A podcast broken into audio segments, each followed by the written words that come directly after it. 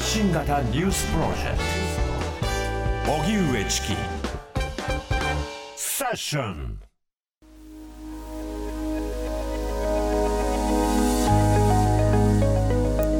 ロシアのプーチン政権による軍事侵攻から1年9ヶ月。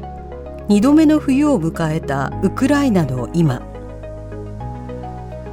先月24日でロシアのプーチン政権によるウクライナ軍事侵攻が開始されてから1年9ヶ月が経ちました。両軍の戦闘が膠着状態にある中ウクライナのゼレンスキー大統領は AP 通信のインタビューに対し6月に始めた反転攻勢について期待通りの結果を得られなかったと語りました。一方で諦めて降伏した方がいいとは思わないとした上で全土奪還に向けて抗戦を続ける考えを強調。また国際的な関心がウクライナからイスラエル軍とハマスの戦闘が続くガザ情勢に移ったことに触れ主要国によるウクライナ支援が後退することに懸念を示しました。軍事侵攻は始まってから2度目となる厳しい冬を迎えたウクライナ。今夜はウクライナ在住で現在来日中の国営通信ウクルインフォルム日本版編集者の平野隆さんにウクライナは今どうなっているのかお話を伺いたいと思います。スタジオにお越しいただきました、えー、ウクルインフォルム日本版編集者の平野隆さんです。どうぞよろしくお願いいたします。よろしくお願いいたします、はい、お願いします。平野さんは現在ウクライナのキーウに住んでおられて普段は国営通信社ウクルインフォルムの日本語版編集者そして写真家としても活動なさっています主な著書にウクライナファンブックがありますはいご無沙汰しております。ご無沙汰しております。はい。昨年5月にキーウ近郊を案内していただいたんですけれども、それからまあ随分時間が経ちましたが、このタイミングであの日本に来られたのはどういった理由なんですか？うんまずあの戦争が終わるまではウクライナにいようかなと思ってたんですけれど、はい、の長期化するのがこう目に見えてきたのであのどどこかのタイミングで一時帰国しないとの日本側にもいろいろ用事はあるのでというので、うん、えー、いろいろ考えてあの情勢が少し膠着というかあのなかなか進みな進まなそうだなというタイミングを選んで有給休暇を使って一時帰国をしました、はい、うん、今、ウクライナからフライトないですよね。直通便はないので、そうですね、ポーランドを経由して東京に行きましたね。はい。鉄道に乗って、そうですね。20時間近くですか？そうです。夜行バスに乗って、それから国境を越えて、さらにワルシャワまで移動してっていう形でした。大変でしたね。そこからのフライトで、日本にさらに15時間ほどですか？12時間だったかな。12時間。えー、ワルシャワ東京が。そうです。東行きだとそうなりますかね。そしてあの、この時間帯になって初めて平野さん、出演されるということですけれども、普段のお仕事というのはいかがでしょうか？えっ、と、私は国営通信社のウクルインフォルムというところで働いておりまして、うん、えー、日本語でウクライナのウクライナ内外のニュースを伝える仕事をしています。はい、えー、その他にはあの専門的なあの分析記事や論考などを書いたり、インタビューをして、そのその日本の人たちから話を聞いて、ウクライナ語や日本語で伝えるようなこともしています。うん、この記者は何年からされてるんですか？2018年からですね、ウクラインフォールムは。もうすでに2014年のクリミア以降ということにはなるわけですか2014年のクリミア占領があった時にはあの在ウクライナ日本大使館で働いていて、はい、でその時にあの分析やら情報を東京に伝えるような仕事をしていました、うん、延べてウクライナに滞在しているのは2008年からで15年ですね。あやはり2014年それから2022年、ええこのあたりというのは大きなタイミングということになるわけですか？そうですね、うん、えー、大きな注目も集まった時でしたね、うん、少し振り返りますと、2014年の時というのは、まず一方、どういった状況で、どんな情報を、まあ、収集したり、整理されていたんですか、まあ、大使館の中のことなのでというので、あまり話せないところもあるんですけれど、うん、あの少なくともウクライナで得られる情報を、えー、集めて整理して、えー、外務省側に伝えるという大使館の一般的な業務だとでした。当時のウクライナの中での情報の共有のされ方、メディアの報道ぶりなどはどうだったんでしょうか？ウクライナの中でですか？はい、2014年。えー、ウクライナの中では、まあ、その現在と同じように世界にきちんとあのウクライナの起きていること、ウクライナで起きていることを伝えなければいけないということで、あのジャーナリストの人たちは非常に活発に活動して、うん、えー、で正しい情報を伝えなければいけないというふうな活動をしていましたが、同時にそのロシアはロシアでのプロパガンダ、偽情報というものが盛んに出ていましたし、えー、世界はむしろロシアの情報を聞くというあの状況があって、ウクライナとの世界とのチャンネルがあまり確立されてなかったんですね。声を上げてもなかなか伝わらないようなもどかしい状況があったのが今と大きな違いじゃないかなと思います。なるほど。2014年の当時のあの、ロシアのプロパガンダ、どういったものがあったんですか、まあ、一番わかりやすいのは、そのクリミアの人々は皆、そのロシアのを歓迎していて、えー、だからこそロシアをこう仕方なくこうあの、ウクライナのネオナチ政権からクリミアの人たちを守るために、クリミアの人た、ロシア語を話すクリミアの人たちが殺されてしまわないようにっていうような形で、えー、正当化、自分の行動を正当化する。実際には侵略であり占領であるんですけど、それをあたかも正しい行為かのようにこう世界に伝えて、ある程度の人がそうなのかなというふうに思ってしまった部分がある。のが一番ですと思いますね。親ロ派の人たちが立ち上がって、それをロシアの人、ロシアのまあ政権がまあサポートをするんだという格好の語りになってましたね。そうですね。そうですね。あるいは正義があるみたいな形で話されていましたね。それから2022年、ここからは大きく報道のトーンも変わっていきますか？そうですね。あのまず、ウクライナの人たちが考えていること話あの、話していることというものをきちんと聞かなければいけない、伝えなければいけないというふうにあの世界の報道が大きく姿勢を変えたところがあると思います。うんうん、それがなぜかというのは、あの2014年の時と違って、あからさまなロシアの全面侵略だったために、あのどちらが悪でどちらが正義かというものがあの非常にはっきりとした部分がですね、まあ、正義というか被害者であるかという、はい、であれば被害者の声はきちんと聞かなければいけないというふうに、その疑いなくあの多くの人たちが思ったというのもありますし、過去、それまでの8年間のところで専門家の方やジャーナリストの方々があの2010年の時の自分たちの行動だ自分たちの判断というものを検証する中で、うん、ああれはプロパガンダ偽情報に自分たちが幾分だ騙されていたあのはっきりとした情報発信ができなかったという反省を踏まえて活動してきたところで2022年が起きたというところもあの大きな影響を持っていると思いますね。うん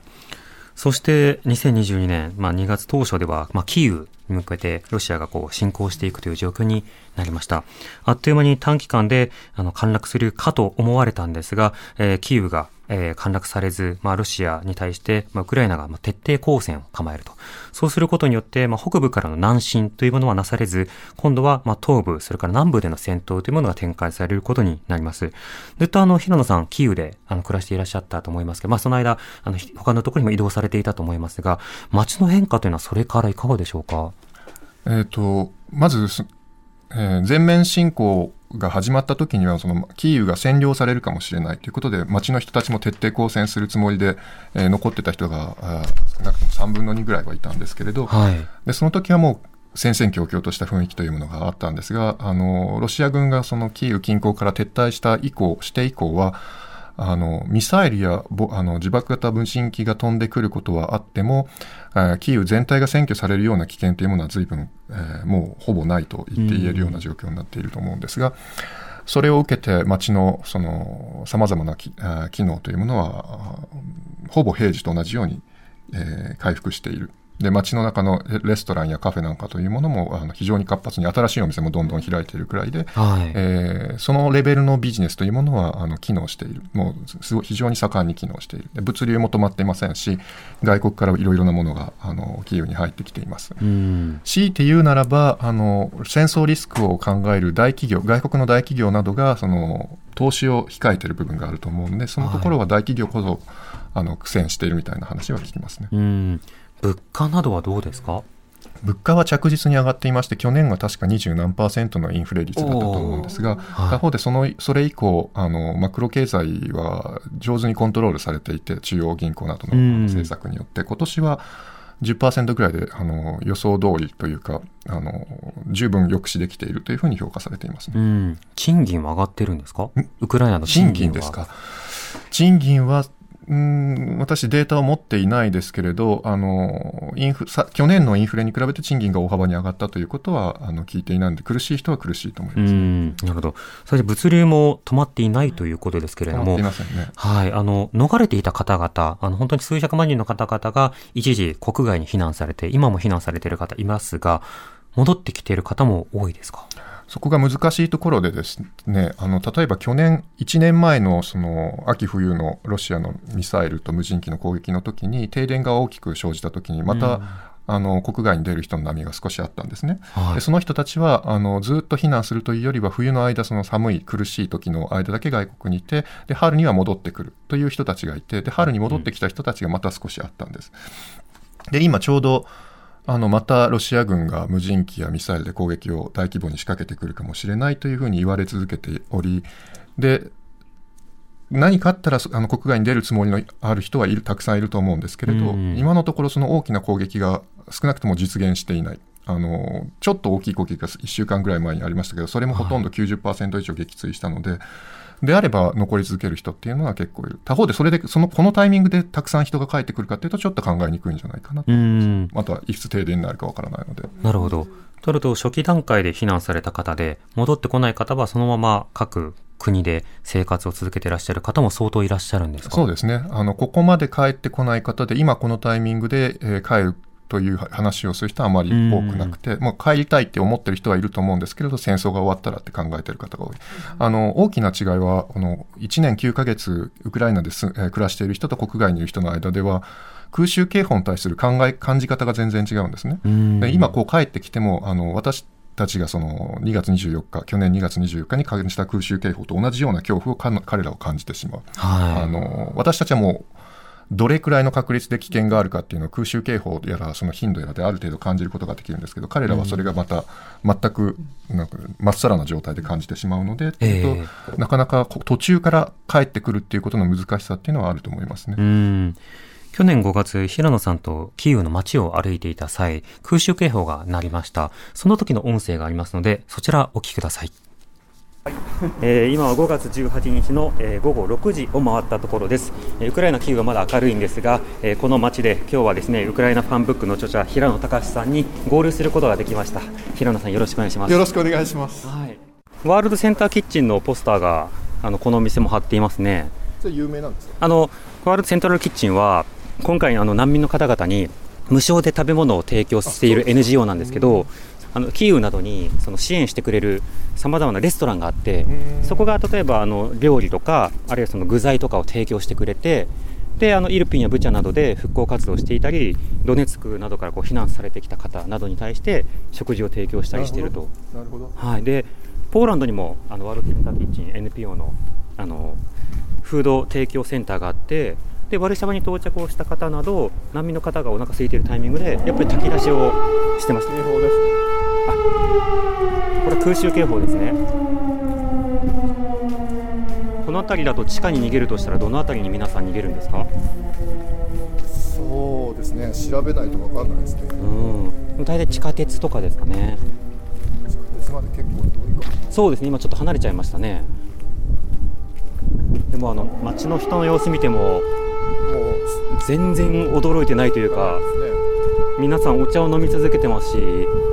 お散歩続けてますね。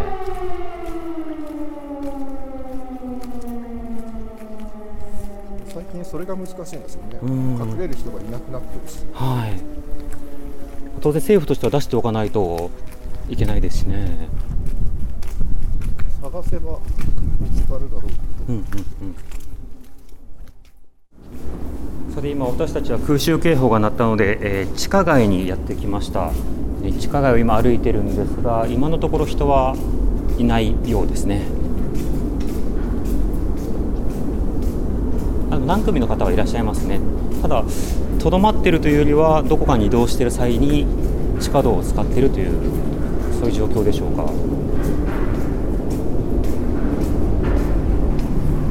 アジア太平洋戦争の取材などをしていると空襲警報の話をよく聞くんですが自分が生きているうちに空襲警報を聞くとは思わなかったですね。いや空襲警報なんて経経験するなんて思わないですよ、えー、人生の中で、うん、ウクライナにいながら私だって思ってなかったですはい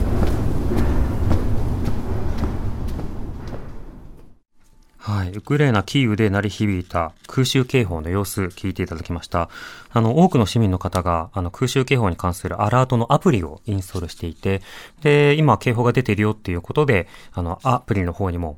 お知らせが来るんですね。で、空襲警報はあの、終わった時始まる時が同じ音なので、今の音が始まったのか音が終わったのかっていうことも、ちょっとそれをこう確認するみたいなところがあったりしますけれども、平野さん、今でもアラート、空襲警報鳴り続けているんでしょうか？鳴り続けていますね。毎日、えー、キーウは空襲警報が鳴っていますし、はい。えー、っと私あの、日本でもそれが確認できるようにしてあるので、うん、まあのどのタイミングで空襲警報が鳴っているかっていうのは把握しています。うん、1日どれぐらいなるんですか？本当にまちまちですけど、ここ数日は毎日、えー、なっていますね。えー、それはやっぱりキーウ近郊にあのミサイルなどで攻撃を今でも行っているということなんでしょうか？えー、キーウに向けてまあ、そこに向かっているかもしれない、えー、無人機があるということですね。うん、確実にどこかっていうのは把握できないですけど、あ来る可能性はあるということを意味しています。去年の冬、そして春は実際にウクライナ、キーウ近郊でも着弾することが続いていましたよね。そうですね。ええあの、キーウをあ狙ってるっていう、明らかに狙ってる攻撃というのは時々ありますね。うん、今でもということですか？今でもなるほど。その警報には今でもやはり多くの方、地元の方は慣れていらっしゃるんですか？慣れていると言っていいと思うんですけれど、他方で、その、どのタイミングでロシアが本気で、その空襲、えー、攻撃、なんですか、ミサイル、無人機で攻撃してくるかっていうのを予想があるんですね。で、今、冷夏に気温がなっていて、その時こそ、あの、エネルギー、えー、施設に対する攻撃が激しくなるだろうと言われているので、今、ちょうど、あの、国民は非常に心配しているところなんで、もしかしたら地下鉄などに逃げる人っていうのが増えているかもしれませんね。うんあの平野さんのツイッターを見てると、夜中になると勘弁してくれっていう趣旨のことをあの投稿されてるじゃないですか。時間というのはどうですか？まあ、夜中が多いですね。夜中が多い。もう本当にみんなが疲れてね、静まったタイミング、2時やらとかっていう時にも平気でなってきます。その方が逆に多いような私は気がしています、ね、うん。やはり起きてしまいますか？空襲警報が鳴ると起きますね、まあ、起きないっていう人もい,、るかもしれないですしもしもうもう切っているっていう人もいるんですけれど、うん、あのアプリなんかはね、えー、ただあの音で寝ないあのそのまま聞いて寝続けるっていうのはなかなかしんどいところですね。あの本当に街中にスピーカーがあって、で、そこであの爆音、あの、ラジオでどこまでその音量が伝わるかというのはわからないんですが、しかしながら本当にもうつんざくというか、どんな会話をしていてもちょっと会話が聞き取りづらくなる。そしてスピーカーに近いと、もうほぼ聞き取れないぐらいになると思いますが、でも当日、あの当時リボートもしましたけど、もう犬も驚かないし、あのデート中のカップルもデートを続けるし、お店の仕込みしている人も仕込みを続けるしという、そういった状況でしたね。そうですね。まあ、大きな着弾があればまた変わるでしょうけれど、はい、防空システムで守られている以上は、ある程度安心感というものを感じている人は、警警報の中でも多いと思いますね。この着弾に対する、まあ、対応率というか、防衛率というのは公表されているんでしょうか？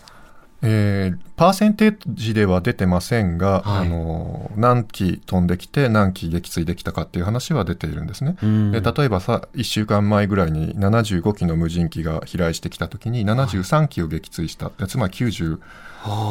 以上は少なくとも撃墜できているんですね。であれば、あの大体国民の人た国民の方もあのこれぐらいは大丈夫だろうこの攻撃だったらこれぐらいは大丈夫だろうというイメージはできるようになっている。他方でまだまだロシアが持っているその弾道ミサイルのようなものがあこれまで7弾が最高ですけどそれ以上のミサイルを撃ってきた時にどれくらい撃墜できるかっていうのは未知の話になってくるので、それは気を本当は気をつけないといけないんですね。いつそれを撃ってくるか分からない。そうですよね。でも先週でドローンが75機飛んできたわけですか？どのタイミングだとちょっと忘れたけど1週間か2週間前ぐらいにありましたね。結構な量ですねそれはしかし。最近ではかなり多かったですね。うん。あの例えばガザウクラガザそれからあのイスラエルの間であったような飽和攻撃のような仕方であるタイミングで急遽大量に攻撃されるということになればこれまたこれまでと違う事態になり得ますもんね。そうですね。なので、まさにこの冷夏今最近毎日、えー、ウクライナの、えー、キーウの最高気温は0度を超えてないんですけれど、まあ、マイナスばっかりなんですけど、このタイミングで、えー、電力施設っていうものが破壊されるとあ国ウクライナ国民に対するインパクトが大きいのでもしやってくるならこれぐらいのタイミングだろうという、えー、そうえー、予想はされています。うん。今あの例えば停電あるいは節電の状況というのはどうでしょうか？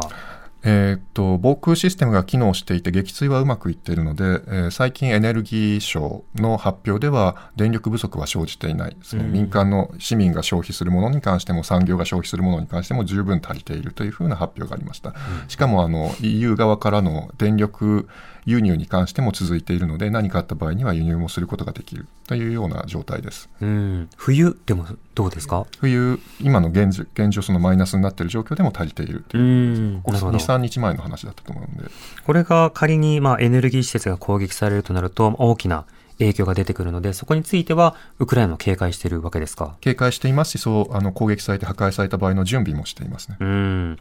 そして軍事侵攻から1年9ヶ月が経ちましたが、この戦況の状況については、ウクライナの国内ではどう報じられているんでしょうか？そうですね。あのちょうど1年半月前ぐらいですか、ヘルソンが解放されて以降は大きな奪還ができていないというその状況で、えー、今年の春の反転攻勢が始まった段階で大きくあの領土が奪還できるというような大きな期待があったんですけど、それに関してはあの残念ながらまだ実現できていない状況で、えー、一定のそのなんですか？落胆失望みたいなものは私はあると思いますし感じていると思います、えー、他方で、えー、領土は奪還できてはないまでも例えばクリミアの国会ロシア軍国会艦隊の司令部に対してミサイルが着弾したりとかっていう、はい、その朗報もあるわけですよね。っていうと全くその全然今回の発展構成がうまくいかなかったというふうにも見ていない。で希望を完全に失ったわけでは全くなくて今でもその反転攻勢がどこかのタイミングでうまくいくんじゃないかという希望を抱いている人たちはたくさんいます。うんあの一方でこれだけあの戦況が長引くと、まあ、戦闘が長引くと、あの2月3月の段階で動員されていた方、この方々は一旦帰還などはできているんでしょうか？えーとですね、あの休暇は、えー、取れるようになっているので、はい、あの私の知ってる限りでは、これくらい前線に行くと、あとは公営でこれくらい仕事をしてっていう交代がきちんと機能してるっていう話は前線の軍人の人に聞いたことがあります。うん、あの他方で全然その動員解除がにならないというので不満という話も聞きますし、ちょっと状況は、はい、あの完全な情報は持っていないんですけれど、うん、あの休めると人は割といるというふうには聞いていますね。なるほど。これ、今でもその戦闘への支持度、これ何をもって支持度というのかは難しいと思いますが、やはりクリミア奪還までを支持するという方、あるいは今の戦闘状況については支持するという方、この世論というのはどうなってるんでしょうか？あちょっどの世論調査を使うかっていうのはちょっと難しいんですが、結果が割とまちまちなものが出ているので、私が最近でもちょっと9月のものなので少し古いんですけれどあの信じられると思っている世論調査で見ると勝利を信じているというふうなあ回答した人は90%ぐらいいる、でその際の勝利というのが何を意味するかというのは1991年クリミアを含む領土奪還だって考えている人が70%ぐらいはいるという状況が続いています、はい、ただまあ他のデータでいうともうちょっと低い数字のものも出ているのでもういろいろなものを見ながらあの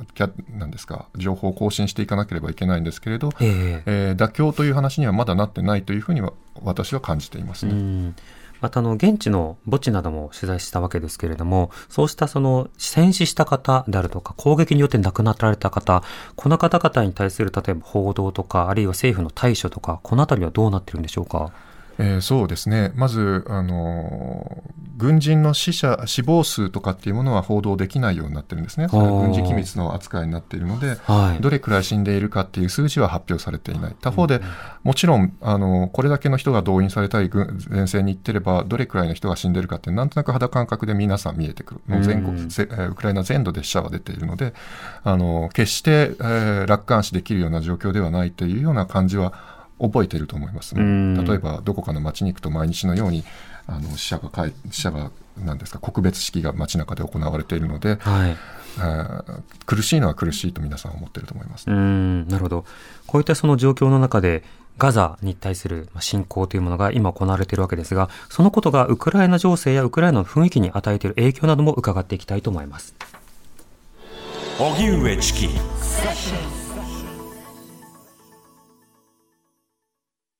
TBS ラジオキーステーションに生放送でお送りしています。発信型ニュースプロジェクト荻上チキセッション。今夜はロシアのプーチン政権による軍事侵攻から1年9ヶ月。2度目の冬を迎えたウクライナの今というテーマでスタジオにウクルインフォルム日本版編集者の平野隆さんをお迎えしてお話をお伺いしています。引き続き平野さんよろしくお願いいたします。よろしくお願いいたします。お願いしますさて、あの、今はですね、あの、ガザにてイスラエルの侵攻というのが非常に大規模に行われている状況になります。一時期、まあ、あの、休戦ということになりましたが、はい、それも再開されるということになるわけですが、ヒロンさん、このガザでの出来事というのは、やはりウクライナの国内でも大きく取り上げられているんでしょうか？はい大きく取り上げられています。他方でその専門家がこの地域のことを詳しいわけではないので、あまりその、はい、なんていうんですかね、日本ほど詳しい報道というものはなくて、イスラエルがこういうふうに発表していた、国連がこういうふうに発表していた以上のものはあまり出てこないですね。日本の方がよっぽど詳しいと思います、ね、なるほど。えーまたあの報道の量でいうと世界的にはガザの方に注目が集まって、ウクライナに対する注目というのは少し減ってるというのはこれ実態だと思います。このことはウクライナの中でも共有されているんでしょうか？えー、報道量、他の国の報道が減っているというのはみんな感じていると思いますし、うん、同時にそれはある意味、ウクライナの人からしてもあの当然だと思うんですね。だからウクライナでもガザの、イスラエル・ガザの報道というのは増えていますし、うん、ウクライナの中でもそのウクライナのロシア・ウクライナ戦争に関する報道もえー、状況があまり変わらないので減ってきてるんですね、ウクライナの中であっても。はい、もちろん他の国に比べれば、ウクライナではロシア・ウクライナ戦争についての報道は多いですけれど、ただ傾向としてはあ他の国と変わらないので、うん、それはある程度理解している部分はあると思います、ね、なるほど。これ実際に例えばゼレンスキー大統領などは、このガザに注目が集まることによって、まあ、若干焦りを感じるような発信というのも見られると思います。この点どうでしょうか？あの11月の頭でしたかね、このいろい。ろ起き,、始めたのは、あの時に焦りはあったと思うんですが、今、徐々にまたイスラエル・ガザの報道自体も、あの少し減ってきているんじゃないかなと思うところがあって、であればあの、いずれこの情報っていうものはまた波が生じてあのまたウクライナの情勢に戻ってくるんじゃないかなっていう理解もあるんじゃないかなと思います。焦りはだいぶ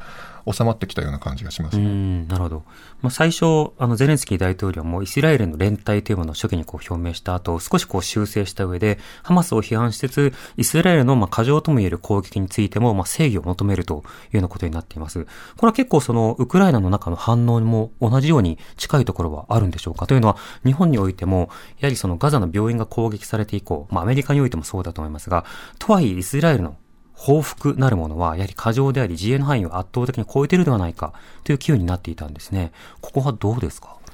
あそのあたりも、その、もともとの、その、イスラエル・パレスチナ情勢というものを詳しく説明する人があまりいないので、あんまり、そもそもウクライナ国民は詳しくないんですね。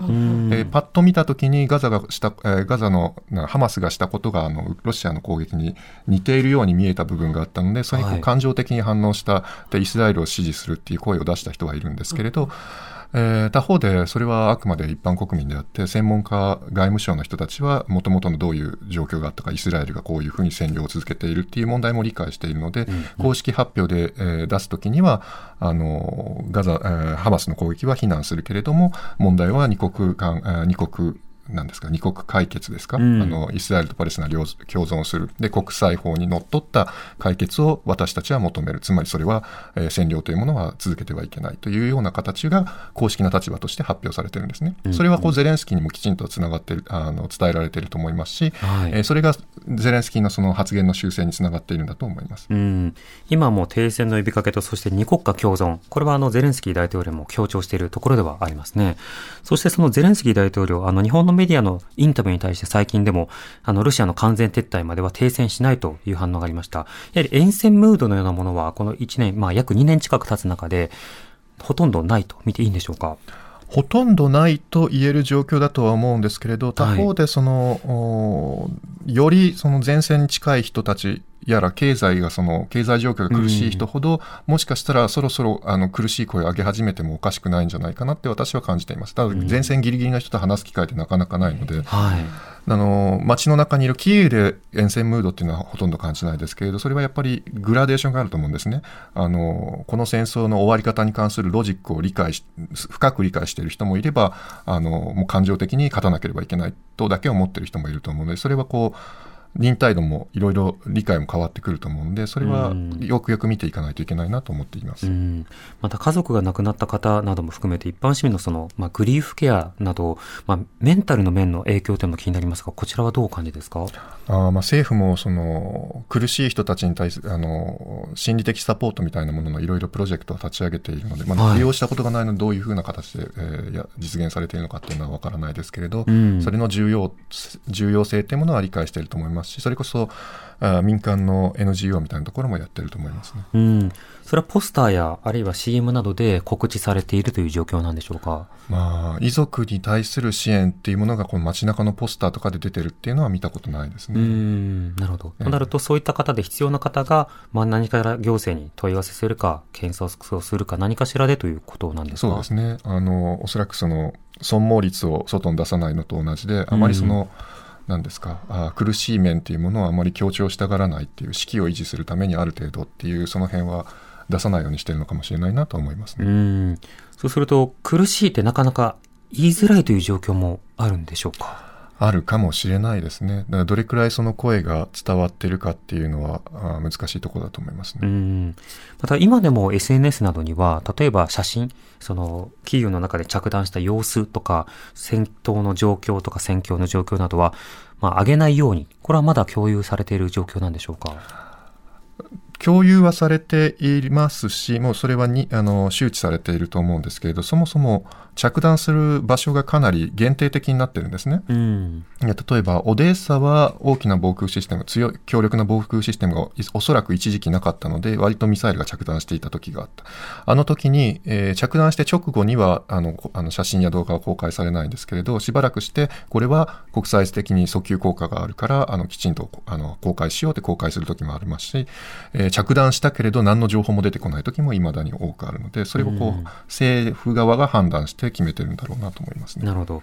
また成人男性が国外に移動できないということこれ自体もまた変わっていないんでしょうか？えっ、と、ルールとしては、あの、基本ルールは出国できないんですけれど、何かしらの理由がある場合は、それを申請することで許可がで、一定期間の許可が出て出国できることにはなってるんですね。それを利用する形で、例えば国際会議、ジャーナリストの会議のために出国するとか、はい、えー、ミュージシャンがあのツアーで稼ぐために出国するとか、はいはいえー、IT の人があのセミナーえアメリカのセミナーにあの参加するために出国するとかっていう事例は非常に多くあります。その程度の出国であればも認めている。だから問題はそれを悪用して、えー、出国して帰ってこない人がいるので、だから政府側も非常にこうピリピリしてもうちょっと厳しくしないといけないみたいな話にはなるんですけれど、他方でそれはその、なんですか、出国許可っていうものを禁止するような形にはなってませんね。なるほど。まあ、徴兵逃れというのは当然存在するが、それをあまりあの、大きく取り上げられると、士気が下がるという面もあるんですか？えー、どうですかね、徴兵逃れをあま大きく取り上げる、えーと、まず徴兵逃れ自体に対するなんですか国民の立場はまちまちなんですね、あのそれは非常に、えー、なんていうんですかね、えー、みんな苦しい思いをしてるのに自分だけ逃げるっていうものに対して批判的な人もいれば、はい、あのいやいや彼らが逃げるのは仕方がないってこう、えー、感じることもありますしそれは個々人の決定だっていうふうに受け入れる人もいますしっていうので、まあ、本当にちょっと一概には言えない問題だと思いますね。なるほど、さて、そうした中のウクライナがですね、例えばその NATO 加盟を目指してというような議論があったときに、そもそも国内法を整備すること、それから汚職に対する対処をすること、まあ、こういった課題はもともとあったというふうに言われています。こういった国内政治の改善というのはあるんでしょうか？はい、えー、私は大きな改善を続けていると思ってるんですね。というのはその、まあ、NATO もそうですけど EU 加盟の道筋があの割と見えてきていて、はい、えーと加盟候補国地位というものを今年ですかね、あの、付与されて、で、現在、今月だと思いますけれど、加盟交渉開始の決定がなされるかもしれない。欧州委員会はすでに、えー、開始しましょうという勧告をして、今度、欧州理事会の方で大きな決定があるかないかという議論が今されてるんですが、うん、その決定を EU 側がするためには、あの、具体的にこういう改革を実現しなければいけないという、えー、勧告がなされていた。それをきちんと履行しているからこそ、今回、そういう決定、勧告がなされているので、えー、それは私は内政をよく追っているんですけれど、あの、きちんと実現、あの、ある程度履行して、完璧ではないないにしても履行しているからというのは、全く納得のいける、えー、いく話だと思って見ていますね。うん今、ウクライナ国内の議会などで論点になりがちなものというのはどんなものなんですか？議会の論点ですか？あの、最近で言うと、その、まさに EU のえー、課題というものをどんどんどんどんこなしていくっていうのが一番で、その非常に細かい難しい法案というものを通し続けているのが一番だと思いますね。なるほど。じゃあ、まあ、ヨーロッパ化というか、まあ、ヨーロッパと同じような、例えば人権法とか、まあ、様々な対策についての、あとは政治と金の問題などですね。汚職の汚職対策の法案は一つ最近採択する採択したのかなちょっとは覚えてないですけれど、あの、汚職政権交換の汚職犯罪だけを捜査する機関の人員を700人から1000人に増やすというようなものなんですけれど、それはつまりこれまででは人手が足りてなくて、重要な汚職犯罪の捜査をいついつまでに終わらせないといけないけれど人員が不足してるからっていう話があって、これは増やそうっていう話で、え EU 側からも勧告を受けて、ウクライナ側も増やすっていう話になっている、例えばそういうものですね。なるほど。政治についてはこういった質問も来ています。はい、えーソワさんとヌフさんからいただいたメールです。どうもありがとうございます。来年2024年3月、ロシアで大統領選挙が実施されることになっています。目下のところ、プーチン現大統領はまだ正式に立候補表明していません。一方、ウクライナのゼレンスキー大統領の任期は2024年春までウクライナ大統領選をめぐる情勢について、ゼレンスキー氏の対抗馬はいますか？平野さんはゼレンスキー氏再選の見込みをどのように見ておられますかと。うん、来年大統領選ですか？えー、憲法上は来年大統領選挙を実施するというのが規定があるんですけれど、同時にその戒厳令下では選挙はしないという、あの規定もあるんですね。で、その中で実現するには、憲法では禁止されていないので、えー、法改正をいろいろすればできるんですけれど、そのためには多大な政治リソースがかかりますし、はい、選挙実施には多方大量のお金が必要ですし、うんうん、じゃあ、国民がそれをもう絶対しなければいけないって求めるんであれば、政府側はそのそれだけのリソースを割いて、えー、実現に向かうかもしれないんですけれど、国民側も選挙中、えー、戒厳令下、戦時下は戦争、選挙をすべきでないというふうに、えー、思っているので、全くその議論は国内では、あの進んでいませんね。で、対抗馬がいるかどうかっていう話ですよね。はいはいまあ、それを私はジャーナリストの立場で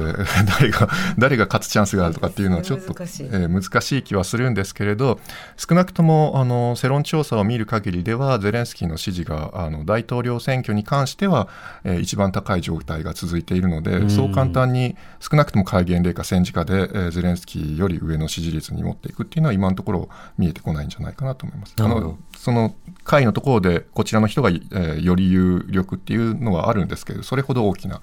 ゼレンスキーに近づいているような人はいないと思います、うん、基本的なことですけど、あのウクライナでは大統領何期できるんですか、うん、何年できるんですか ?2 期です。2期、ええ、5年5年で10年ですね。ああ、じゃあ最大であと6年、ゼレンスキーが大統領で居続けることになるわけですか？ただし戒厳令だとその限りではなくなるんでしょうそうですね。あの、またその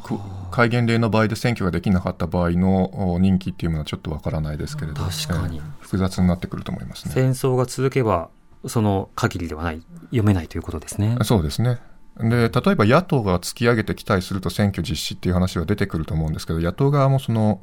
あのもうなんですかね計算自分たちが勝てないからっていうことかもしれないし実際にその選挙を実施しろって求めたことで例えば投票所にミサイルが飛んできた時の責任の問題とかっていうのがあると思いますし、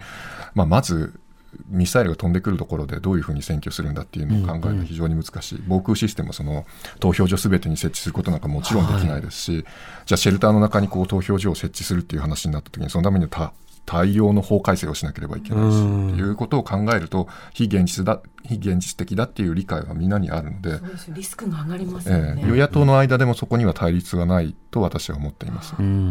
みに今でもキーウ近郊にはあの車両止めとか土のうとか積んでるんですか？それとも撤去されたんですか？えー、いつでも動かせるように近くにはあるんですけれど、その通行を防ぐような形では置かれてないですね。ああ、5月なんかあの道のあちこちに置いてましたよね。そうですね。あの頃はまだもうちょっと、えーえー、道を塞ぐような形で置いてあったと思います、ね、じゃより日常化していったんですね、風景が。そうですね。これツイッターで、はい、えー、太郎之助さん、ありがとうございます。ありがとうございます。ゼレンスキー政権に対する批判の声としてはどんな声があるんだろうというふうにいただきました。批判というのはどういったものが、あの、大きいかどうかはともかくとしてあるんですか？まあ、汚職問題でしょうね。あの、今年に入ってからいくつか大きな汚職問題。一番はその、徴兵逃れのために、えー、軍事委員会の人があのお金をもらって、うん、えー、偽の健康診断書を出して、その人をこう、戦闘に参加できないというような証明書を出して、それでこう国外に出す、はい、出国できるようにするみたいな大きな、それを大規模にやっていたっていう人が拘束されてっていうので、その監督責任で国防国防省あたりで大きなスキャンダルになりましたしっていう、えー、そういう、なんですかね、小さな汚職問題というよりは、非常にその、頑張って国のために戦っている人たちを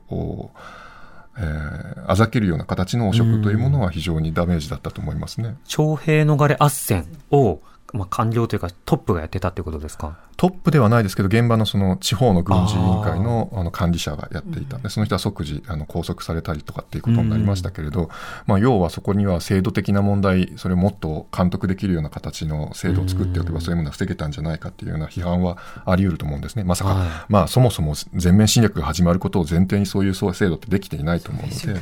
うんうん、まあ、それは穴だったっていうことかもしれないし、これまでそれまでになんとか対処しておけば、そういうのは防げたんじゃないかって批判はあり得ると思いますね。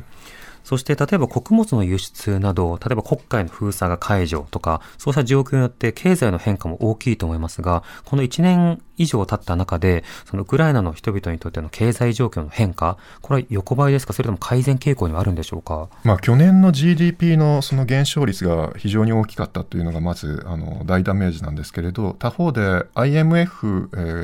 ー、は、あの今年の経済成長率を3%切ると見ていたんですが、うん、どんどんどんどん情報修正していて、現在4%強までは経済成長するというですね。えー、要因はあの中央銀行のマクロ経済政策が非常にうまくいっている、うん、えー、インフレも抑えることができている、通貨に関しても上手な政策を取っているし、えー、少なくとも中小レベルでのビジネスっていうものは非常に活発に動いている、人々は消費を止めていないということで、えー、全体としては IMF が驚くような経済成長をすでに実現しているというふうな話で、実は経済に関しては割とうまくいっている部分がありますね。なるほど。ね今、インフレの状況だということです。金利を少し上げていくというような操作をしているということですか、えー、政策金利は徐々に下げ始めてるんだと思いますね。下げている。うんえー、となると、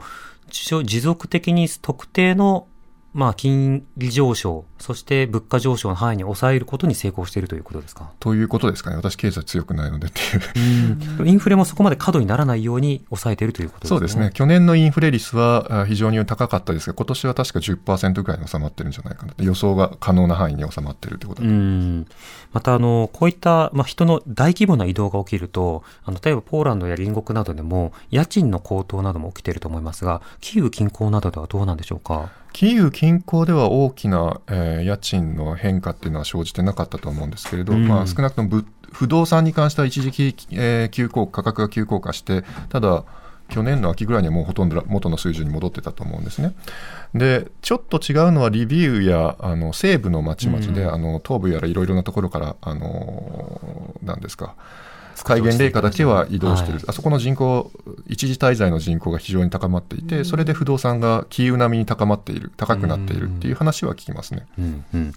またあの国外に逃れた方などに対して、例えば子供たちにそのリモートで教育を提供するなどいろんな試みをしていると思うんですが、こういった教育などの,、まあ、あの支援政策というのは今どうなっているんでしょうか？まあ、それ、あまり私、詳しくないですけれど、まあ、少なくともコロナの時にあのリモートで授業をするっていうノウハウを先生方がも身につけたところがあって、あれがこう逆に戦時間になって、戒厳令下になって、えー、ノウハウが活かせるような形であのできたと思うんですね。あれが、あのノウハウがなかったら結構しんどかっただろうなと私は思ってますけどね。うんうんまた今、隣国などで、あの、それぞれの国の言葉を学びながら、同時にウクライナの言葉で教育を受けるという子供たちがたくさんいるという状況が続いてますね。さて、こういったメールもいただきました。はい、えー、ラジオネーム、犬の昼寝さん、どうもありがとうございます。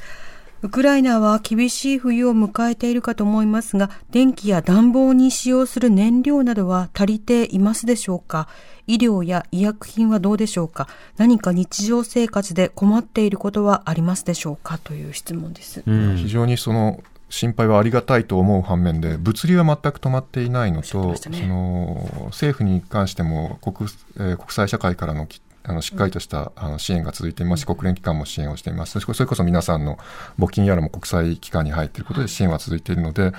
あの昨年よりももしかしたら状況はいいんじゃないかなと思うんですね。えーと、暖房に関しては先ほど話したように電力がうまくいっている限りは問題ないですし下手するとあのウクライナはそもそもあまり効率のいい集中暖房システムではなくてあのキーウのアパートでは20度の気温が保たれていて日本の家で20度保つって結構なもんだと思うんですけれど、はい、それを保つくらいの燃料は少なくともある。それ不足はしていないということなんですね。私セントラルヒーティングなんですか？セントラルヒーティングです、うん、今例えば私はきあの日本に来てますけどあれを止めることはできないので、はい、あの20度に毎日高められた状態で私帰ったら公共料金を払わなければいけない。あれ何とかしてほしいなって思うんですけどセントラルヒーティングだからあの大家さんがその家のその温度というものを一定に保つ責任があるというあどどういうことですかね、まあ、あの調整できる新しい、えー、家屋もあるらしいですけど、私の家は建物ごと。20度、ええ、20度って T シャツで暮らせますからね。うん、日本の今ホ、ホテルですか？あの、住まわれてると、例えば木造だと寒く感じません？日本だとそろそろ。そうですね。あの、私の実家にちょっと滞在してたんですけど、朝起きたら9度だっていうのをウクライナの人たちに伝えると、そんな日、極寒環境で生活してるのか。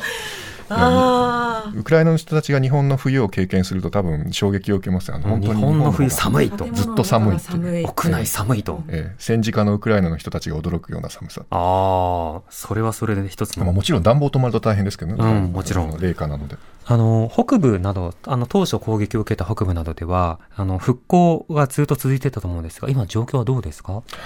復興は、まあ、そんなに何ですか？あの急速に進んでいるわけではなくて、うん、あのできるところから進んでいる。復興ができたところは新しい、えー、建物ができたりとかあの壊された建物が修繕されたところもありますし、はい、もう直すことができないから壊してしまおうっていう建物も、うん、えー、あります。キーウ州の中のイルピンなんかでは修繕できない。でそういうところに瓦礫の処理なんかっていうものが必要になってくるとあの日本の支援日本が支援を発表したような重機が役に立ってくるんだと思いますね。うんうん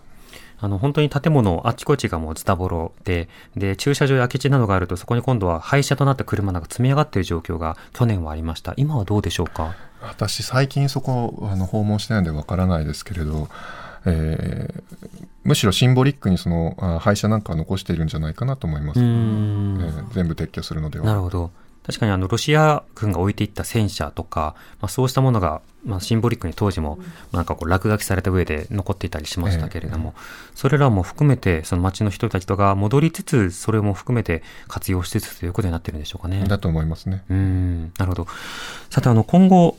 平野さんが注目をしている動きあるいは日本の方に知ってほしいことなどはいかがでしょうか？そうですねまずこの戦争は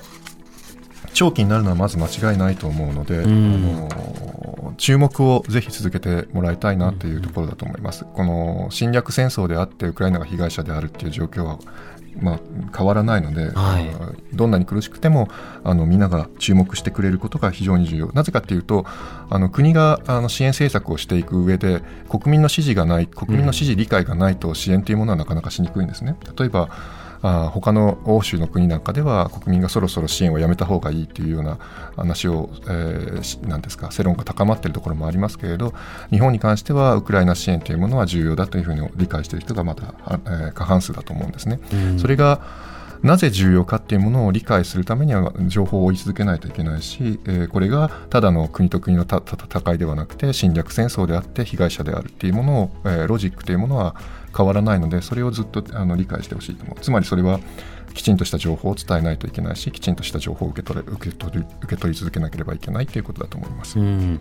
そして日本はあの復興フェーズになったら行動するのだというような、まあ、強い宣言をしていますが先ほどの話の中でも少し出たように戦争中というのは戦争が終わって復興に行くのではなくてかつて戦地だった場所がすでに復興しながら動いていくという状況がある。そうするともうすでに復興支援というのは必要な段階でもあるんですね。そうですね。あのちょうど日本が来年の2月だったと思いますけど復興会議を開催するという話になっていてどういうふうな形で、えー、政府や日本の企業というものが復興に関わっていくつもりなのかっていうのを私は注目しています。うん。それこそ重機あるいは地雷撤去罠の撤去、まあ、それから建物の建設。あの本当に避難の仮設住宅なんかもあのあちこちにあったりしましたので、まあ、そうした意味ではその災害支援のスキームというのは使える場所が多そうですね。だと思いますね。でウクライナの人たちもその日本というものがまず第二次世界大戦後の復興もそうですし、えー、東日本のその地震の後の復興もそうですし日本は復興ということで